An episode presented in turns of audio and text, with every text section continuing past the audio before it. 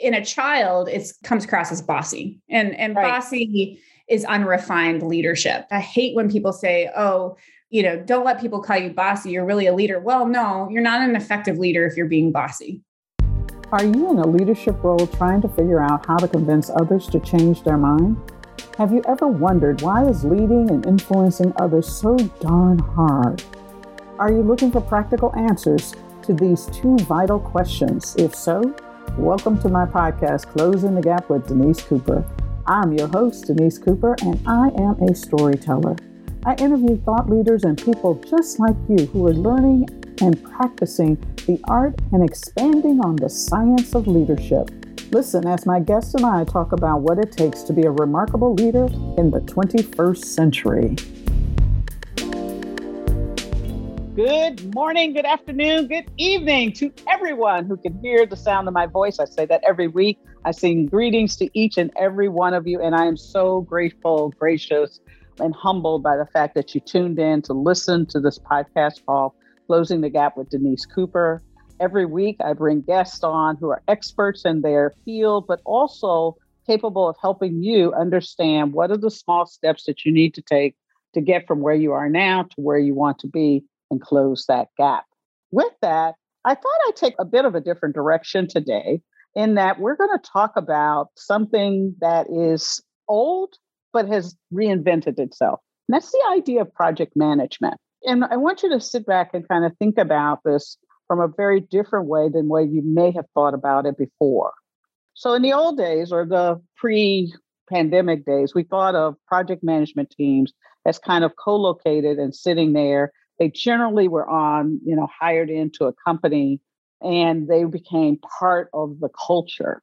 But even before the pandemic, we began to see people were kind of opting out of being in corporate life, starting up very specialized expertise, and they really turned into an adjunct talent pool for them. And one of the things that most executives struggle with all the time is the integration of change and to take a project and bring it into the organization from start, middle, finish, and then walk away and know that as they look back, they have something that is now sustainable and those practices are there. Think about it.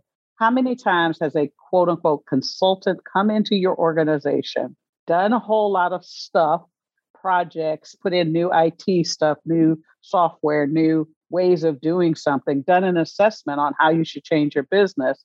They do all this work. And then when they leave, that project gets put on the shelf. It takes years before it comes back in. Well, that is one of the things that, from a going forward in the new normal, whatever that means, executives need to think about what does talent really look like? How do you bring it into your organization? And what is the skills that you need to be looking for outside of the expertise that will make you successful in that realm? Well, today's guests, Jana Axline and myself, are going to have a conversation where we're going to talk about what it's like to be an outside consultant who comes in with project management, but more importantly, one of the things that she values in her business and the value that her customers get is that when she's finished with a project from the initial ideation all the way through implementation and she goes away, is that she's left something sustainable, something that they can take and they can continue to make it alive in their organization. So, with that, let me tell you a little bit about Jana. She is a focused leader who achieves ambitious results. She drives ideas from initiation to implementation, achieving successful outcomes for her clients. She's adept at moving between the big picture and the small details, and she's able to help clients execute the right initiatives to implementation, maximizing value in their organization. She has honed a very strong project management skill set coupled with her years of experience. So she has the technical knowledge as well as the actual experience doing it to bring that forth inside organizations to achieve results more quickly and cost effectively. Her experience extends from more than 20 years of experience in leadership and almost 10 years in project and portfolio management of a variety of high profile projects, including managing the delivery of multiple IT applications to enable new product launches for Fortune 100 international healthcare companies. She's also had experience aligning about $100 million in strategic partnerships to bring together systems that didn't really talk to each other so that they began to talk to each other and people could get the value that was invested in it. She serves on the board of Project Management Institute Mile High's chapter, and she's the president of that organization. She speaks internationally on project management, employee engagement, and leadership, and she's active in the PMP, ACP, Scrum Master, and Scaled Agilist, and has a master's of business administration and finance from the University of Colorado. Jeez, Jana. Oh my God. If that's not intimidating, what in the world is? How are you today? Good. Thank you so much for having me. Oh, you're welcome. You're welcome. You know, I think one of the things I always like to start with is, uh, you know, I know you, but the audience really doesn't know you. So they're used to me having this like huge network of people that I bring in, and we have these really down to earth kinds of conversations. Tell us a little something about yourself, but, you know, they can read your bio. What's something that people wouldn't guess about you or know about you unless they were on their inner circle? Oh, well, I was a extra on an upcoming Elvis movie that starring Tom Hanks and Austin Butler. Oh, and how did you secure that role? Well, as you know, I travel between the US and Australia, and where I work out of in Australia is kind of like the Hollywood of Australia. So, you know, we just happened to have an agent out here and I had just come back from from Denver and they said, "Hey, do you want to be in a movie?" So, I was like, "Sure. Sounds good."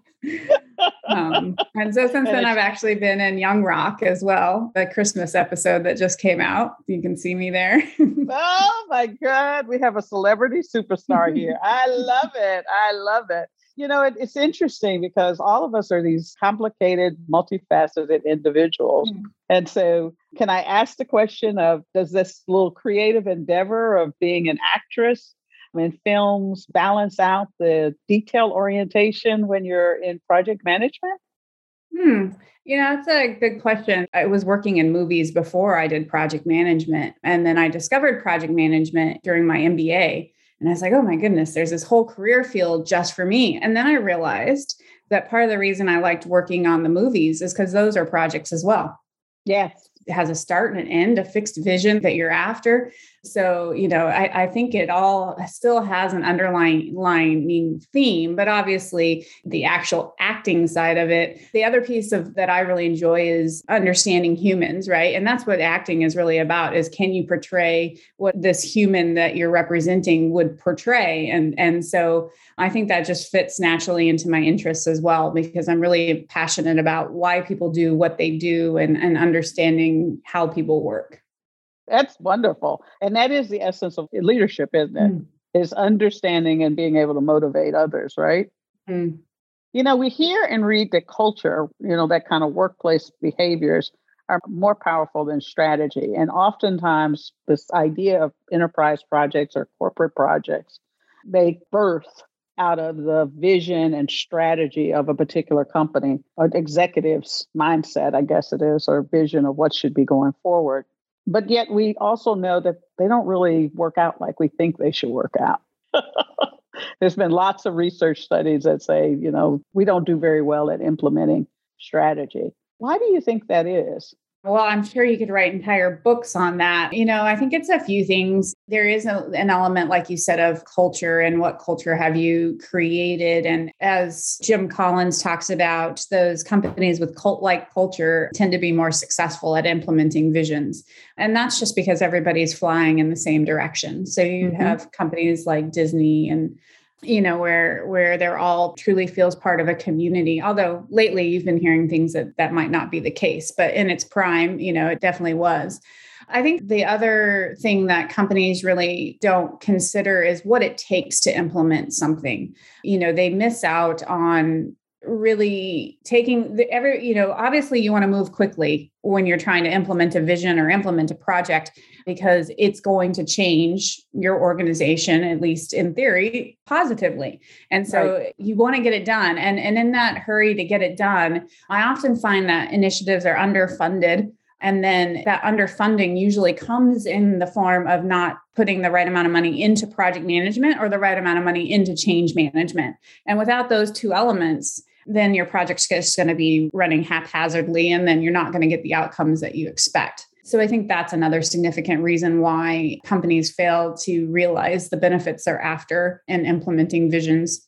You know, it, it's interesting the way you put that because you said there's project management and change management. And I think inside the art and expertise of project management, they do think about project management and change management differently.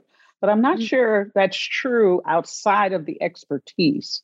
Can you tell us a couple pointers of what's the difference between one and the other? And I mean, really, if you put the project in, don't people have to change? Well, I mean, that's exactly why projects fail, right? So let me give you an example, maybe that where, you know, you might have a project that has zero focus on change. And so you say, okay, we're going to implement this new CRM, right? Like Salesforce. We're going to implement Salesforce.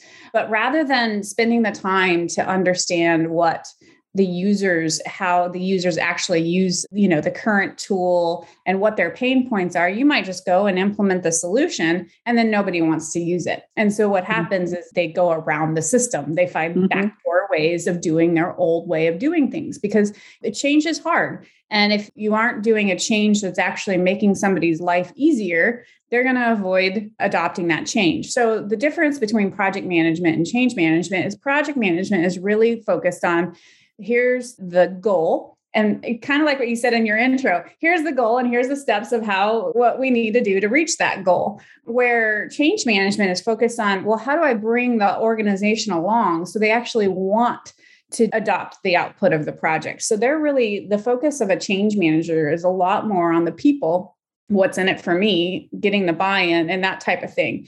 And I can tell you that while there are people who are good at change management and project management, you know, I have a few people on my team who can do both it's not always contained in one person. And, and I'm a perfect example. I am much better at project management than change management. And that's because when I look at it, I'm like, well, why doesn't everybody just want to do this? Like we said, this is what we're going to do. Sense, right? doing it. but because I'm aware of that of myself, I make sure I surround my myself with people who are better at understanding and bringing people along. So that's an interesting question because people, a company will hire you, hire your company to come in and implement these large scale changes. So, mm. how do you, I mean, what do you do to kind of scope out? Because I've found that no two companies are really alike because their cultures are not alike. They may sell the same products, they may be going after the same customers, but their culture is very different, which means the customer experience and the employee experience are very different. How do you go in and quickly assess? What that needs to be and do you change the way you think about things? Or or maybe I should say what do you change to kind of make it fit company A that maybe wouldn't work in company B yeah. So for both project management and change management, there's frameworks that work regardless of companies in the standard, I guess you could call them steps. You know, like for change management, you have an awareness phase where you make everybody aware of it. And then, you know, you have a design phase where you're designing it, et cetera. And so those, you know, the phases of both work. But to your point, every company is different. And so we do have to adapt our styles. And and really where I see that is around if the company is more rigid or more flexible would be one example. Like okay. are they just kind of chill and we just go along and, and we're mm-hmm. we're doing whatever? Or are they very like no i need 10 pages of documentation for every step of the project and a lot of a lot of rigidity. And how comfortable are they with ambiguity? It, you know goes to that as well. The other thing that becomes a challenge it's less about culture and more about capability but you come into a project that maybe they you know we're doing project management and change management but the actual doers the functional people whether it's in finance or IT or whatever may not have the competency to actually execute the project right? And that that's actually the thing that's most challenging. Adapting to the culture is really you know for us in our company we look at trying to put the right fit person. So if it's a really rigid company i'm not going to put some sort of agile purist because the agile purist is not going to feel comfortable with all the documentation the company is going to require. So you know i try to fit people to to the company and it's usually pretty easy to tell just by usually we talk with the CIO. So, how the CIO is talking, what he or she's talking about, what challenges they're facing, then what materials they give you when it comes to their project. And you get a pretty good idea of what the culture is going to be like. So, you know, I find that that is not as challenging as when you have a company that wants to do something that they aren't staffed to do it because mm. it doesn't matter how you change your methodology if the people either there's not enough people or they're not competent people, you're not going to get the project. Mm-hmm. Have you ever turned down a company? Uh, that's a good question. I've told companies to quit projects that weren't successful.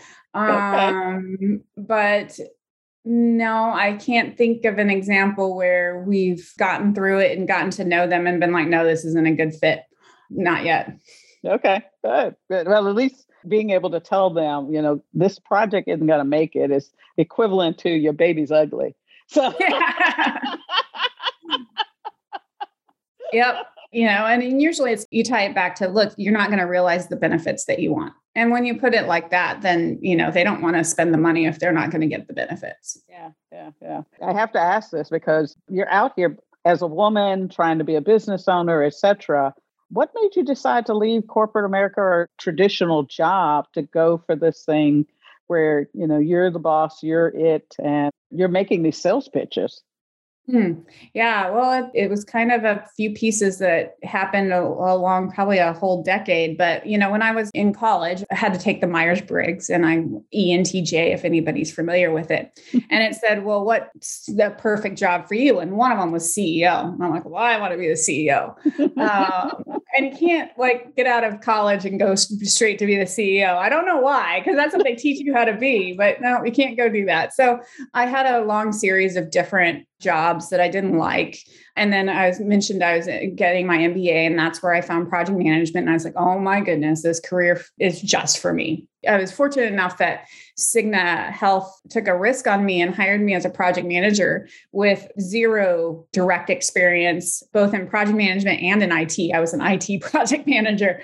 Um, but when I got there, I was like, I love it. I love I love this and I got promoted really quickly in the organization and it was a fantastic place to work. In fact, I wrote a blog called The 5 Reasons to Quit a Job You Love because I did love it. But what had happened is I was sitting there and I had just delivered like a 15 million dollar project and I'm like I've done this twice. What's next? Like Cigna's not going to promote me to the next level anytime soon because there's other people who are just as good as I am and have been there longer. So, mm-hmm. you know, they deserve to be promoted first. So I was like, well, so I'm not going to get that. I was thinking it would be five years before I get promoted again. I don't know if that would have been true or not, but that was in my head. And then the the CEO of Cigna came and did a town hall, and I was like, man, this guy's a great CEO. And what makes him a great CEO? And I was like, well, he's passionate about healthcare. And so I realized I would never be the CEO of Cigna. so I started reflecting, like, well, what am I passionate about? Well, of course, it's project management. So combined with wanting to be a CEO and realizing that I was passionate about project management, and then seeing that there were all these consulting companies that were focused on more technical resources, I always felt like project management was an afterthought. Like okay. you get a great developer, a great tester, but then the project manager was just not that great. Yeah. Yeah. Um, yeah. So I was like, I'm going to go start a company that's focused on project management. Okay. All right. When you butt heads inside a company, you mentioned a couple reasons why people do that. And clearly, your experience has been, even in a great company, there were some people who were eh, I don't know if we need this kind of coming along. What has your experience taught you about being able to shift change or at least help inspire them to look at the change or maybe take on the risk of it? Oh, I'm just relentless. I'm just an I can be annoying. If I see something like the thing that we should do. I don't really give it up. I mean, I keep trying to plug it along the way if I'm trying to get somebody or some, you know, an organization to do something different. But, you know, I mean, obviously there's times where I have to change as well and realize, oh, this isn't going to happen. So, how do we make the best of the situation and get the best outcome with the constraints that we have? And so, I think there's a little bit of, as a consultant and as a project manager, it's really important to have a high EQ and understand yourself and understand how you appear to other people and then understand other people. And while I mentioned that I'm not great at the change management, I don't know if you remember any EQ. There's one thing about emotional yeah, emotional yeah. intelligence for those who may not be familiar. Exactly. So there's how do I understand myself? How do I manage myself? That's two components. And then the other 2 mm-hmm. components is do I understand other people? And then how do I interrelate to other people? Mm-hmm. So my weakest point is that more like how do you interrelate with other people? But I, I mm-hmm. can understand them and I can understand myself. And so putting those pieces together really helps me in my job. And then knowing where my weakness is, I've just had to put in coping mechanisms to help me to manage that. What's a coping mechanism for you? Well, one example was so I was working at Target actually, and I walked by a team member. I'm like, hey, can you go take care of this? And he's like, he was so brave. He stopped me and he said, Do you realize that, you know, you just come by and you tell me what to do and you don't ask me what's already on my plate or even, you know, say hi or, or, you know, things like that. Like I'm just let's get things done type of person. And so that moment was really key to me and realized that one of the things I needed to do, I used to put it on a checklist is go say hi to five people with no agenda mm-hmm. say hi to them. But I had to put on a checklist because right. that, that's who I am. So things like that, or over time of just being in a lot of these conversations, learning how to rephrase things so that it's not as harsh as it probably is in my head because I'm kind of just a efficient, like, let's get it done. So I'll tell you how it is. But, you know, I've started over time just through being all these experiences is learning how to rephrase things in a way that's going to be more palatable. One of the things in listening to you, I picked up is is that you've learned how you learn mm. and how you grow out of this. Where did that come from? I mean, was that just part of your natural personality of I here's the beginning, here's the middle, here's the end, and I chart this out? Or was there well, something that helped you kind of codify that? the self discovery was kind of more of a journey. I think that there were a few pivotal points, though. One was my master's degree. I had a great professor where we had to read like Jim Collins and read a lot of these leadership books, right? That that talk about these things, right? So there you get it in theory. I started working or getting married is a, a point where then you start to really realize things about yourself. And I thought I had realized a lot until I got divorced and remarried. And like in that period, I was like, oh my goodness, I didn't realize how much, you know, I contributed to all these problems. The other two points, though, that made a difference was Target was very focused on personal development and probably to a point where it was maybe even a little unhealthy because there is this always this focus on what am I not doing correctly, right? Rather than really looking at what are my strengths and how do I augment it, it was more focused on what are my weaknesses and how do you minimize it, which is important, yeah. but it gets disheartening when there's so much focus on that. Yeah. And then the other point was having a child because then you see yourself reflected back to you and you're like, oh, is that what I sound like? Funny how they do that for us, right? mm, yes. how many kids do you have? Just one, but she is definitely a mini me.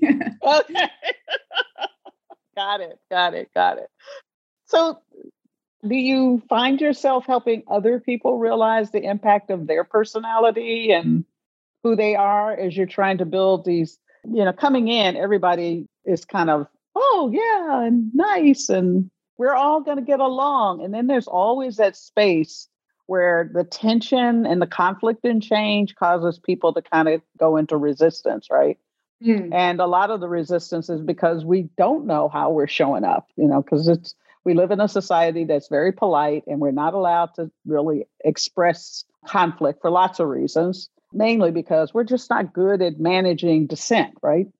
Mm. Um, so how do you now because you have to be somewhat flexible your team has to be somewhat flexible about that in this process of getting people to buy into the idea and adopt the idea, how do you work with people? How do you present it? What are some of the tips that you know you found inspire people to want to make the change? Hmm. I'm going to answer that, I guess, in two ways. One, just because around me, like you're talking about, do I help other people with that? And, and I find the way that I help with clients is more being a mediator. So when there is conflict, I don't tend to go and give them feedback about their personality or what they should be changing because I don't know that it's appropriate, but I mediate between with the personality conflicts. And so I try to help diffuse situations and stay focused on the outcome so that then they're not attacking each other. They're focused on the problem, not the people. Mm-hmm. Okay. But that aside, to your other part of your question is what are some tips and techniques that you use to help people adapt to change? I mean, the biggest one is really listening and communication. It's really taking the time to have that one on one dialogue with people about how are you feeling about this? What are the things that concern you? And then actually trying to incorporate that into your change planning so that people do feel listened. But you'll find that a lot of resistance is driven by fear. And so it's about getting down to what's that fear? Is it fear that they're going to lose their job because there's automation? Is mm-hmm. it fear that that things are going to be so different that they're not going to be effective? You know, it could be a lot of things. So it's really just building those relationships so that there's trust and then they'll communicate to you what's going on in their head. Okay. Yeah, yeah, yeah. And then trying to adapt to that. It's funny because all of the things that you say are also all the things that we learned are good leadership skills, right? So, Absolutely. you know, setting a vision, knowing that there's going to be resistance there, but listening to people. But I think it's, I always break listening down into two things it's listening and then it's actually hearing.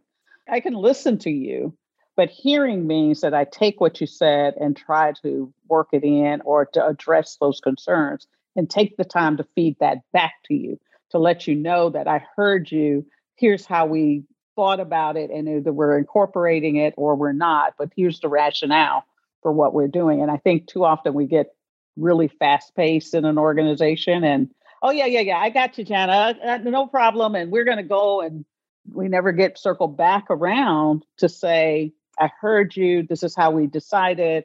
Even if it's not to accept the idea, just give some feedback going in that. So those were the two big high level things. And then the third thing I think I heard you say, so correct me if I'm getting this wrong. You're the expert on, you know, you're, you're the expert on this project management stuff. It's really going in with the assumption that the person is going to get on board, giving them the most generous idea that everybody will get with the project. You just have to help them see what's in it for them. Yeah, and that takes a lot of time, right? Because you have to customize what's in it for them for each individual. Mm-hmm. Um, and that's where you get somebody, you know, like me who's like, let's do step one, step two, step three, and and get it done. It can be really exhausting for my type of personality in how we think to be like, okay, now I've got to go talk to this person and really understand, you know, how this impacts them and, and what we're gonna do. And and so again, with me, it's good to know it so that I can adapt to that. But even better if I can find, bring somebody along who's natural at that, right? Because then they're feeding me what, hey, did you know this group is uncomfortable because it's an extra 10 clicks now to get this simple task done? Oh, well, let's go talk to the design group about is there a way to do that? But then they're the conduit to me to bring that information but yeah that's not always possible and if it's not like if if one of your listeners in that situation you've got to realize that this is important and figure out how to, even if you're not comfortable with it, how do you bring that into what you're doing? Yeah. And I think, you know, that goes to those quotes, which I often don't like, but you do have to surround yourself with people who fill in those areas where that's not your, either you don't like doing it or it's not your competency to do it. And so that self awareness, and as you said, that being able to understand how to navigate others and their perception is really an important skill for a leader, any kind of leader. In previous podcasts and probably future podcasts, I'll always say one of the most difficult jobs are the project management jobs. And the reason is is that you have all the responsibility, but you generally don't have any authority over anybody else to do anything else. it they you have to really get them to voluntarily change their behavior and to sustain that. Yeah. That's very true. And that's where, you know, going back to when I was looking at what am I going to do next, when I was looking at the gap in the market, and it's that you can have people who are really good at the project management tasks. They know how to write a schedule, they know how to, you know, do a risk log and an issue log and how to do change requests, and they can do all of that. But those people are never going to be successful on complicated projects because complicated projects require leaders. They require that emotional intelligence, understanding when do you escalate, how do you communicate to CEOs and also to team members? How do you realize when something really is a concern versus like, yeah, I, I get it. We'll we'll log that, but that's not going to consume my focus and understanding how to look at the details and how to look at the big picture. Because if you're always down in the weeds you're going to miss the you know upcoming roadblocks. So that's the piece that is missing. And you know i think i would say probably half the project managers is that you've got to find somebody who not only understands project management as a discipline but also understands leadership. And has practiced it. Hmm. so they you know leading is by nature dangerous you know it's not it's not for the faint of heart that's for sure so when did you learn that when did you realize that you were a leader and how did that change how you think about your life and where you're headed well, I've always been, I guess, can leadership be learned or is it natural? Both. And so there was an element of natural leadership for me. I see it in my daughter as well, just coordinating people, getting an idea, trying to get everybody to go along with it. I used to write plays. I mean, I would adapt movies into plays like The Little Mermaid or something like that. and then I try to get all the neighborhood kids to, to do this play with me. So, you know, in a child, it comes across as bossy and, and right. bossy is unrefined leadership. I hate when people say, oh, you know, don't let people call you bossy. You're really a leader. Well, no, you're not an effective leader if you're being bossy. like it means your mm-hmm. style is coming across wrong. And so that's the part where I had to refine. And I think that again, the pivotal moment for me in in starting to understand that was both Target and that class in my MBA where I was learning about Jim Collins and the level five leaders and, you know, and those type of concepts and reading Soar with Your Strengths and understanding those, you know, all those books mm. that I had to read made me understand that I had some raw capability here that just had to be refined uh, and still needs to be refined. Um, right, right. Because it's, never, it's all about right. growth, right? Right, right. And then I guess there's a little element of faith and religion in that as well, where as I've gotten older, I've seen how, as a Christian, the things in the Bible are a lot about leadership and treating people well. And all of that comes together and it's harmonious, right? These concepts of if you treat people well, they're going to want to follow you more than if you don't treat them well. Right, right, right, right, right. And what that means and how you define that.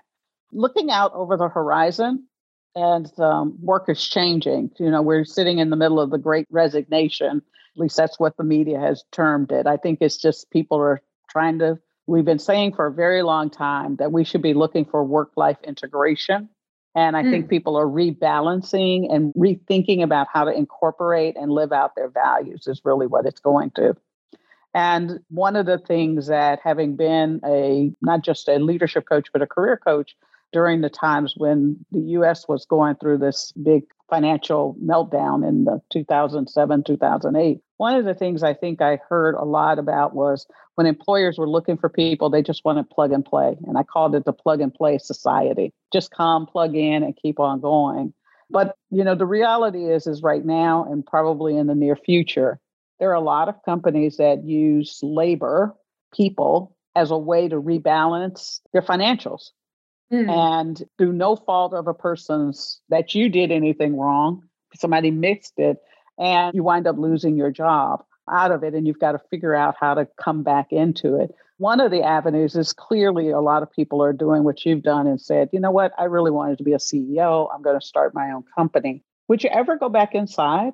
Absolutely not. Well, I guess I kind of did a little bit in Australia. I kept my company, but uh, you know, a, an Australian company actually employed me, but it was still felt very much like being a consultant and it was short term, but but no, and there's a few reasons. It's the same reasons that drove me to leaving in the first place. One, I don't like this concept of working 40 hours. What if I get my job done sooner? Or you know like i want to get paid for the time that i work. And so i really like that. I hate the repetition of doing the same things over and over. So while i'm doing project management it's a project management in a different company each time. And so there's you know the culture is different. So even if you're doing the same solution i'm implementing oracle over and over and over well the data is different the people are different the vision's different, you know, and so you have to adapt it. So I like that change. I probably went through 10 careers in 10 years or maybe eight years before I found project management. And one of the, the reason was is because I like to learn. And then once I feel like I'm competent enough, I get bored.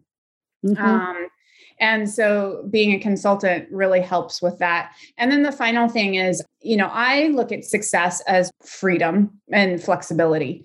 And as a consultant, I, you know, and and my team can do this too. Yeah, we have to work we still work usually basic hours but if i want to take a half a day off i just don't schedule meetings then and i can take half a day off i, I mean mm-hmm. i get mm-hmm. the freedom to do that and you know in the middle of the pandemic i was working out on a boat I mean, nobody's like, hey, you have to be in the office. Right. Because as in a consultant, there's a level of instant kind of, I think, a level of instant credibility just because of what you've done. And so people don't micromanage mm-hmm. us. So I would never go back. But that said, I mean, I want to build a company that is the Accenture of project management. So there will be a level of it's a company with structure but i would also like to be you know i really like these ideas of changing the way kind of what we're seeing through the pandemic but i you know i was having some of these ideas before about changing the way we treat people as employees. Like, you know, one of the crappy things about working for the top four, as far as I hear from everybody, is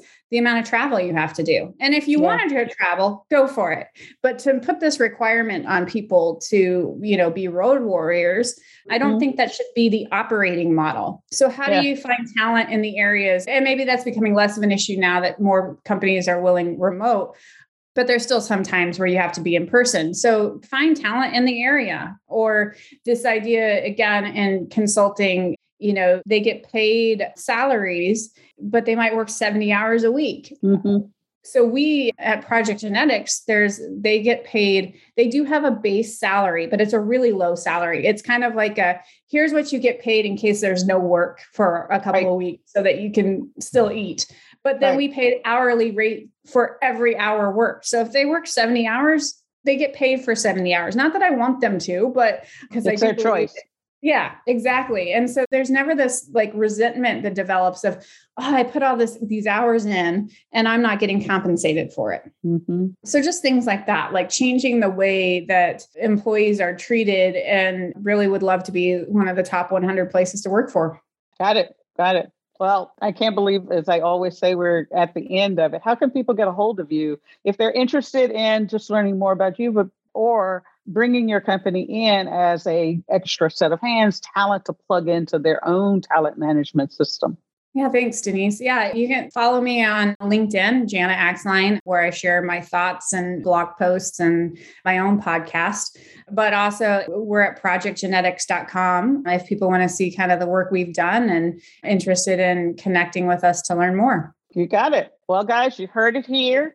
It was a little bit of a different one, but I think because we're in the middle of this great resignation and we're all trying to, whether you're CEO or a person who is just trying to think through their careers, it is good to hear from people who have taken a different road. And clearly, one of the things I love about Jana is her vision for reinventing what work really looks like, and she's making it happen.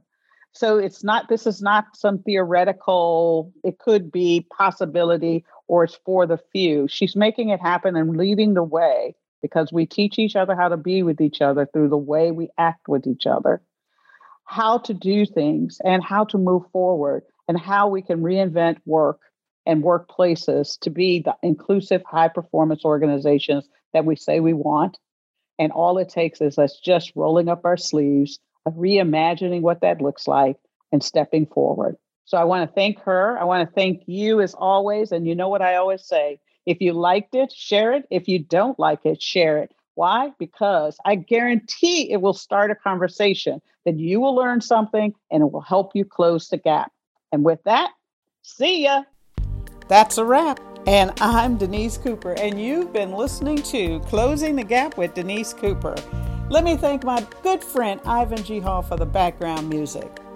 I'd like to ask you to do three things. One, if you liked it, share it with your friends. Let's build up our community. Two, subscribe so that you don't miss when a new episode drops. And lastly, if you've got a question or comment, leave it below. I'd love to hear what you thought was good, what I could do better, and what topics you'd like to hear about. Let me thank my guests one more last time. Thank you for listening. I'll see you next week. Bye.